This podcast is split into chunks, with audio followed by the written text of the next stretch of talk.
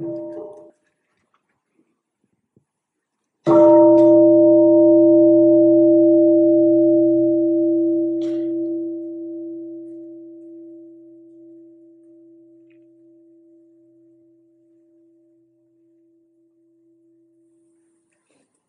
với chúng tôi, những người tu sự thành công không phải là xây ra một ngôi chùa lớn để cho người ta à, khen ngợi.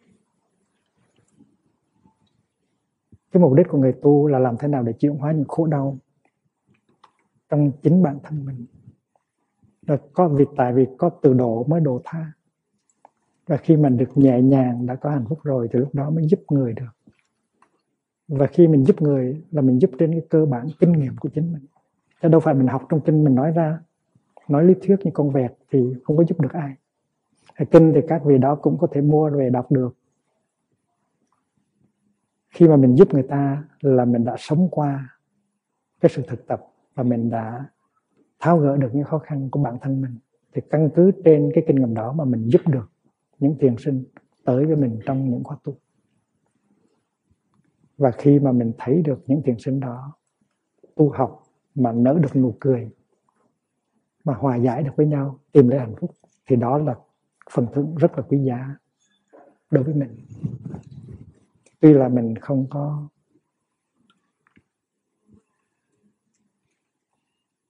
nhà cao cửa rộng, có xe hơi sang trọng, không có ăn cao lương mỹ vị, nhưng mà mình hạnh phúc vô cùng.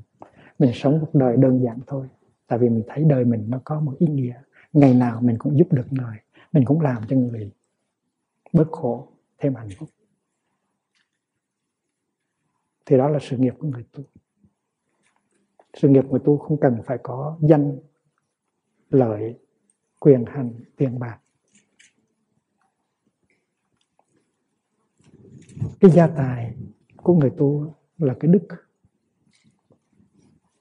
Có ba cái đức mà mà người tu phải có thì người tu mới có thể gọi là giàu được. Cái đức thứ nhất gọi là đoạn đức.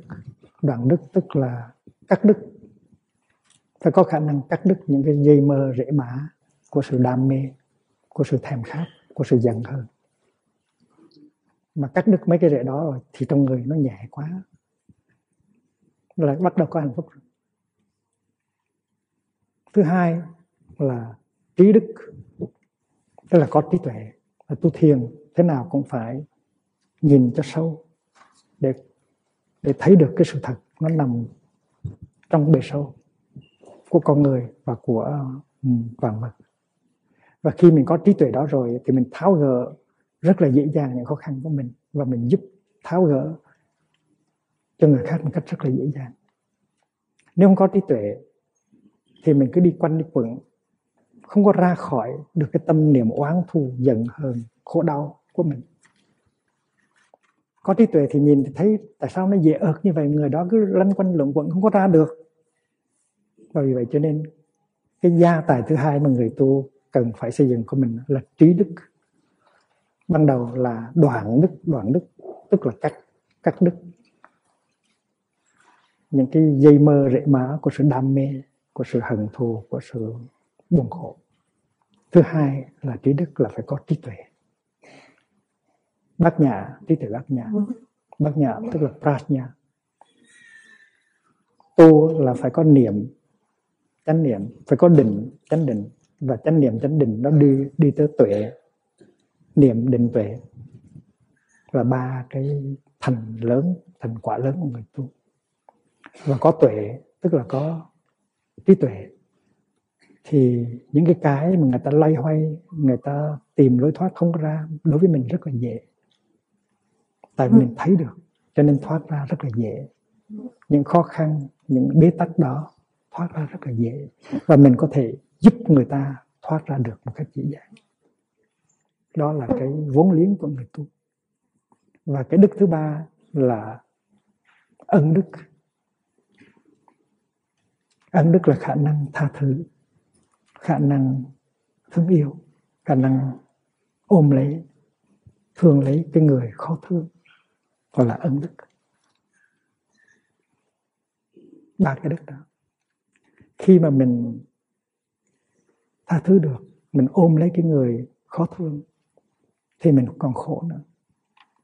Còn khi mình không tha thứ được, không có ôm lấy cái người khó thương thì mình vẫn khổ như thương. Cho nên cái mục đích của người tu là phải làm giàu bằng ba cái đức đó. Đoạn đức, the power to cut off, ý đức, the power to understand, và ân đức, the power to love, to forgive và người tu không hẳn là chỉ là người xuất gia. Người tu có thể là người tại gia. Người tại gia muốn có hạnh phúc cũng phải cũng phải nuôi lớn ba cái đức đó. Mình có một số những cái đam mê, nó làm cho mình quanh quẩn trong cái vòng khổ đau. Mình phải có can đảm lấy cái cái lưỡi gươm trí tuệ, các đức này đây, này gươm, trí tuệ mài đây, bao nhiêu phiền não, cắt ngay cho rồi. Đó là hai câu trong trong tác phẩm quan âm thị kính. Mình phải có một cái lưỡi gươm, một lưỡi dao, mình cắt đứt những cái đam mê, những cái hận thù của mình. Còn đam mê cần, còn hận thù là còn khổ dài dài.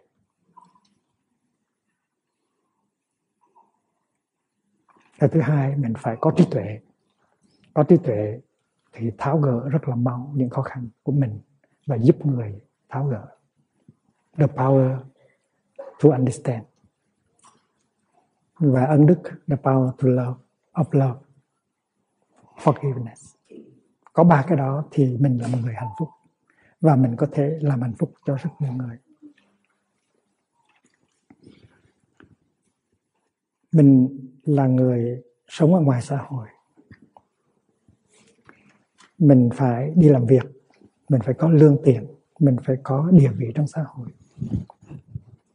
Nhưng mà nếu mà không có ba cái đó, thì dầu mình có quyền hành rất lớn, mình có tài sản rất lớn, mình vẫn khổ đau như thương. Quý vị thấy cái người mà có quyền hành nhất ở nước mỹ là ai? Có phải là tổng thống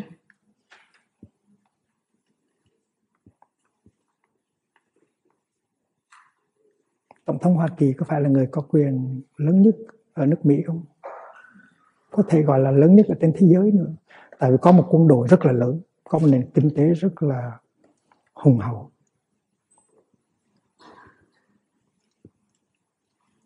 Nhưng mà có những vị tổng thống rất là khổ đau. Cứ nói ngay tổng thống Bush tổng thống đơn kim. Tôi không nghĩ là tổng thống Bush uh, đêm nào cũng ngủ ngon. Làm sao ngủ ngon được khi biết rằng thanh niên Hoa Kỳ đêm nào, ngày nào cũng đang chết bên Iraq? Và không những thanh niên Hoa Kỳ chết, mà thanh niên và những thường dân Iraq cũng chết mỗi ngày. Muốn chấm dứt chiến tranh Iraq cũng không chấm dứt được. Đâu có dễ gì mà chấm dứt. Mà muốn tiếp tục chiến tranh Iraq cũng khó mà tiếp tục. Là tình trạng tổng thống Bush là tình trạng bất lực. Powerless. Cái người có cái quyền hạn lớn cách mấy cũng thấy rằng quyền hạn đó vẫn không có đủ để cho mình sử dụng. Tiền bạc cũng vậy. Dù có tiền bạc bao nhiêu cách mấy thì tiền bạc đó cũng vẫn chưa đủ và mình muốn đi theo. Thành ra không bao giờ nó có một cái một cái limit, một cái ranh giới. Nếu mình chạy theo những cái đó và cho nó là cái điều kiện tất yếu của hạnh phúc. Tiền bạc, danh vọng, quyền hành và sắc dục. Sắc dục cũng vậy. Bao nhiêu cũng có đủ. Có những vua ngày xưa họ có 200 300 người. Cung phi vẫn thiếu như thường.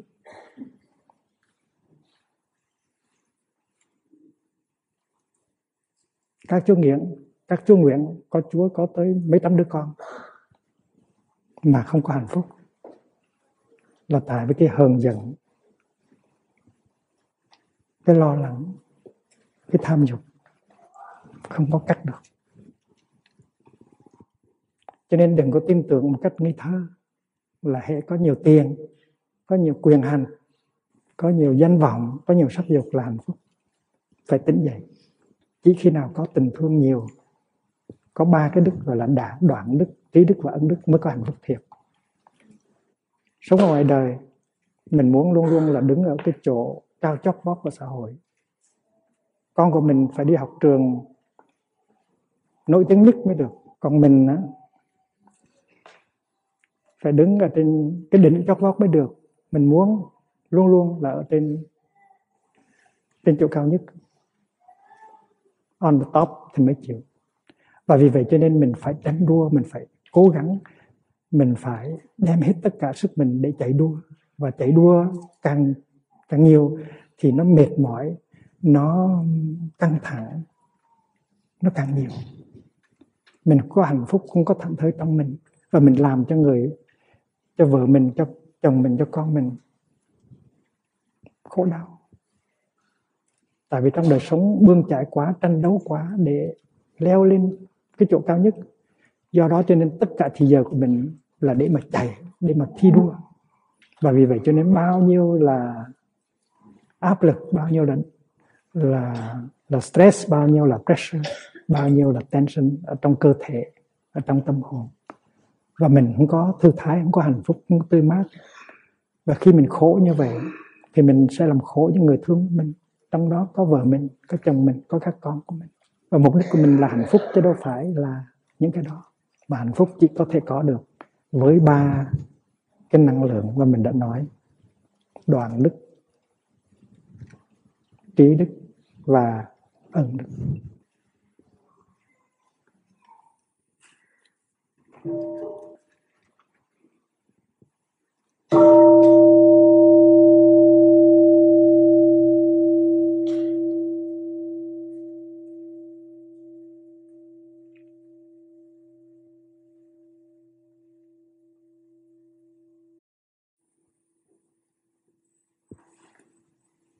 Làm thế nào để đừng bị cuốn theo? Cuốn theo cái đà của xã hội. Tại vì trong xã hội nó có cái tiêu chuẩn là phải tới cái mức lương đó thì mới gọi là thành công. Phải có cái nhà lớn cỡ đó mới gọi là thành công. Phải có cái xe sang cỡ đó mới là thành công. Phải có cái bằng cấp đó thì mới gọi là thành công và khi mà đặt ra một cái tiêu chuẩn như vậy, thì mọi người phải chạy theo để theo thành công, để được thành công. Nhưng mà khi mà mình đạt tới những cái đó, thì mình mình hết mình hết cái sự thanh thản, hết cái sự tư thái. Không có thì giờ để sống, không có thì giờ để chăm sóc mình, không có thì giờ để thương yêu và chăm sóc những người mình thương và vì vậy cho nên mình cần phải xét lại là mình có đang chạy theo cái tiêu chuẩn của xã hội bây giờ hay không. Ở làng mai có một sư cô, hiện bây giờ đã lên chức giáo thọ một sư cô gốc người bắc. Chưa bao giờ được đi học hết.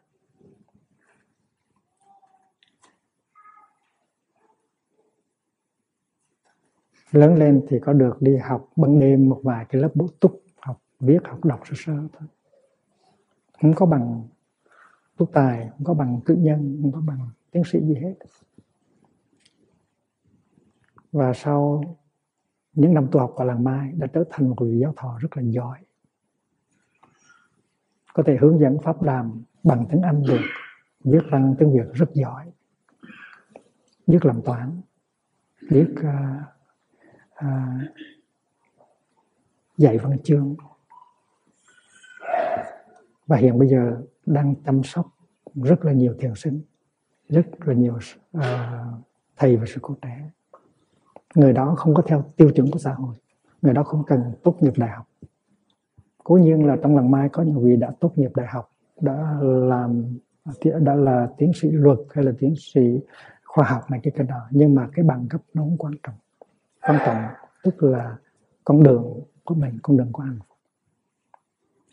Và vì vậy cho nên cái khó nhất là mình đừng có, mình phải mình phải kháng kháng cự lại cái khinh hướng muốn chạy theo cái tiêu chuẩn mà xã hội đặt ra, là phải cái bằng đó, phải cái lương đó, phải cái nhà đó, phải cái xe đó thì mới gọi là thành công. Không, trong trường hợp sư cô này không có bằng gì hết. Mà đó là một sự thành công rất là rực rỡ. Cô đã độ được cho gia đình cô có hạnh phúc.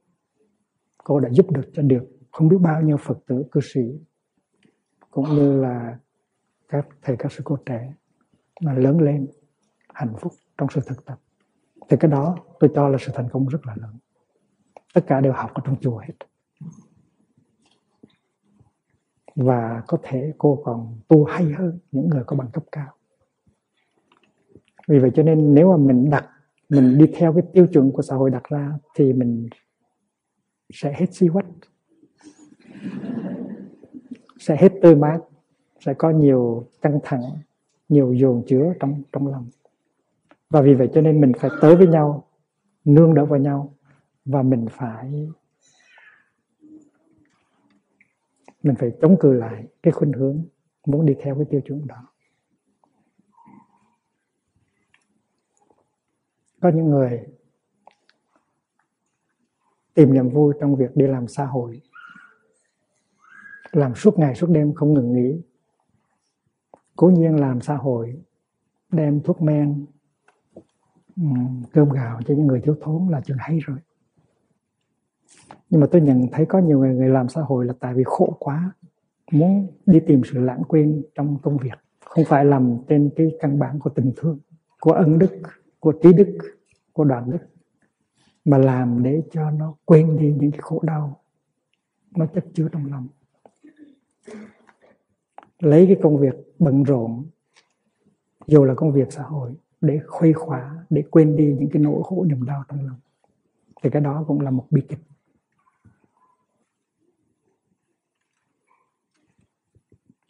Mình không có thể nói rằng đó là việc tốt, cho nên mình phải làm có thể việc đó là việc tốt, nhưng mà mình đã sử dụng công việc đó để che lấp những cái khổ đau của mình. Và việc làm của mình không thực sự phát xuất từ tình thương, từ thánh thơi mình chỉ tin rằng việc này là việc phải thành mình làm thôi.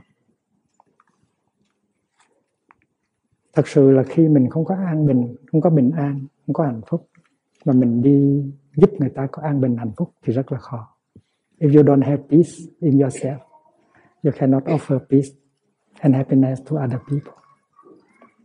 Cho nên ba cái đức đó là mình phải trau dồi.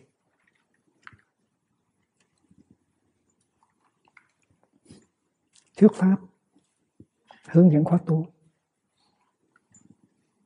Trên hình thức thì nó là chuyện rất là tốt. Tới chùa làm công quả giúp các thầy, các sư cô xây dựng chùa trên hình thức nó là tốt. Nhưng mà có thể mình đang làm những chuyện đó vì danh, vì lợi, hoặc là để khỏa lấp những cái nỗi khổ niềm đau của mình, thì cái đó cũng không có giá trị gì mấy. Công việc đó không hẳn là phật sự. Dầu đó là thuyết pháp, dầu đó là hướng dẫn khóa tu dầu đó là làm công quả, là xây chùa đúc chuông làm tượng, cái đó chưa phải là phật sự chứ phải là phật pháp. Đó là đi tìm công việc để khuấy lấp, khỏa lấp cái trống trải, cái khổ đau của mình. Mình phải thấy được sự thật.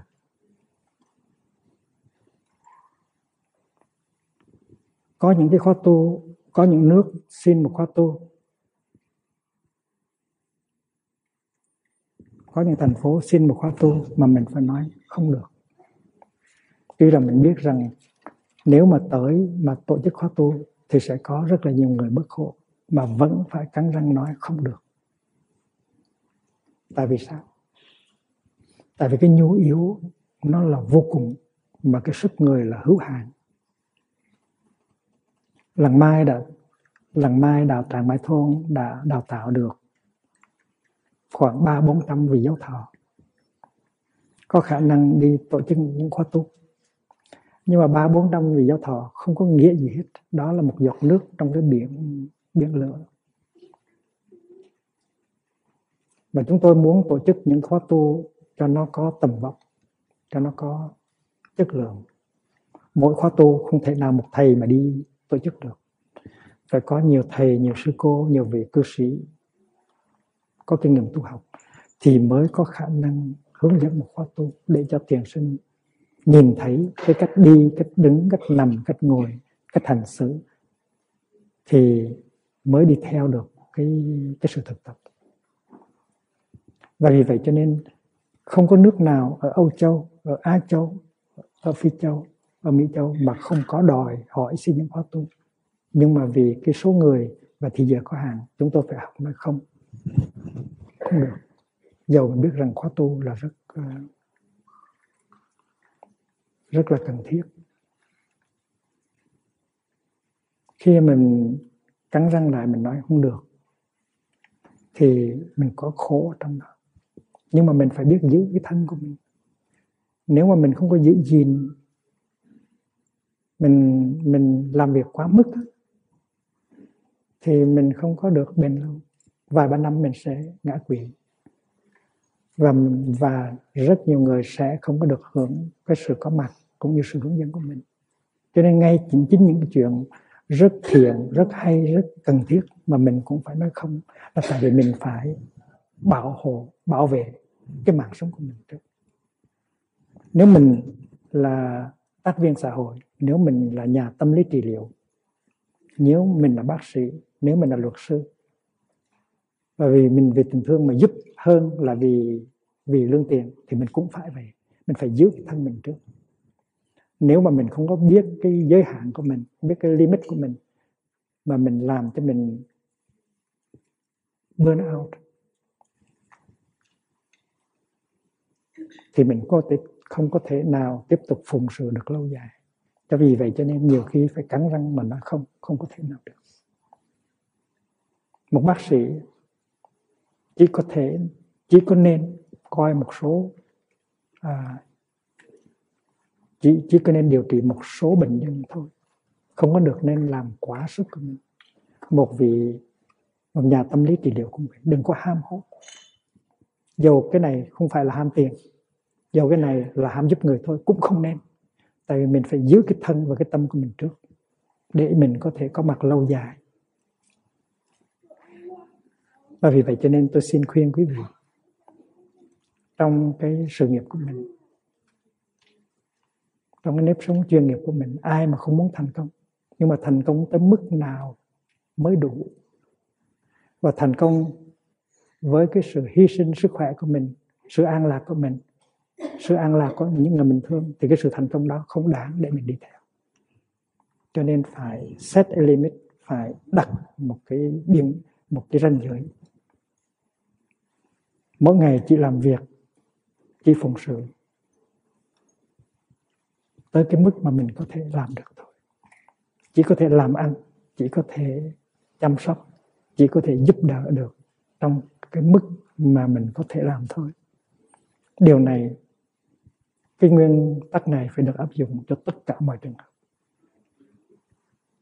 Dầu mình làm người vợ cũng vậy, người chồng cũng vậy, người con cũng vậy, người cha cũng vậy, người thầy giáo, cô giáo, một nhà y sĩ một à, luật sư, một nhà tâm lý trị liệu đều phải lấy cái nguyên tắc này làm căn bản. Phải cho mình một cái ranh giới để mình có thể nuôi dưỡng thân tâm, giữ gìn được cái sự thảnh thơi an lạc của mình. Nếu mất thảnh thơi an lạc rồi, mình sẽ khổ và mình sẽ làm cho những người xung quanh mình khổ, trước hết là những người trong gia đình. Và cố nhiên khi mà như vậy rồi thì cái khả năng giúp đỡ của mình, phục sự của mình cho cuộc đời nó sẽ nó sẽ tiêu tán.